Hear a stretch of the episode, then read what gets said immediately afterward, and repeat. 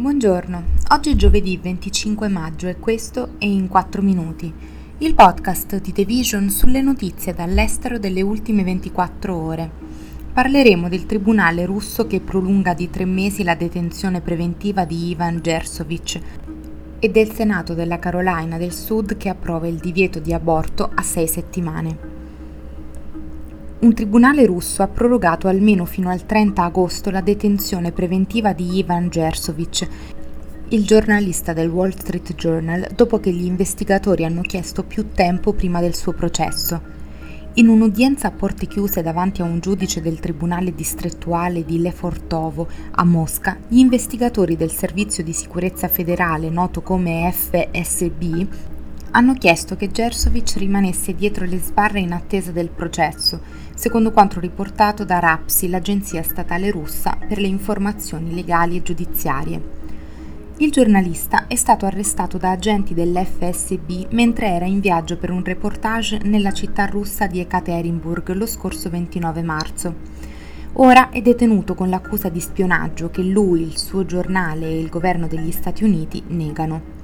L'FSB, senza fornire prove, ha affermato che Gersovic, agendo su istruzioni da parte americana, ha raccolto informazioni che costituiscono un segreto di Stato sulle attività di una delle imprese del complesso militare industriale russo.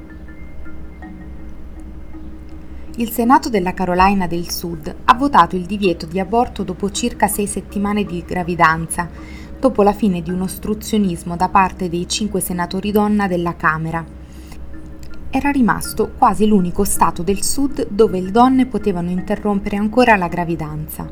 Il provvedimento sull'aborto, passato con un voto di 27 a 19, prevede eccezioni nel caso siano a rischio la vita e la salute della paziente, per le anomalie fetali e fino a 12 settimane per i casi di stupro e incesto.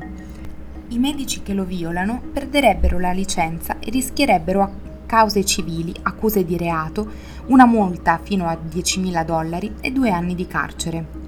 Il divieto concede a chi ha meno di 16 anni, l'età del consenso nel Carolina del Sud, che cercano di abortire senza il consenso dei genitori, circa 6 settimane per ottenere quello da un giudice, a meno che non siano vittime di stupro o di incesto. Ora il provvedimento sarà inviato al governatore Henry McCaster, anche lui repubblicano, che si è già detto pronto a firmarlo.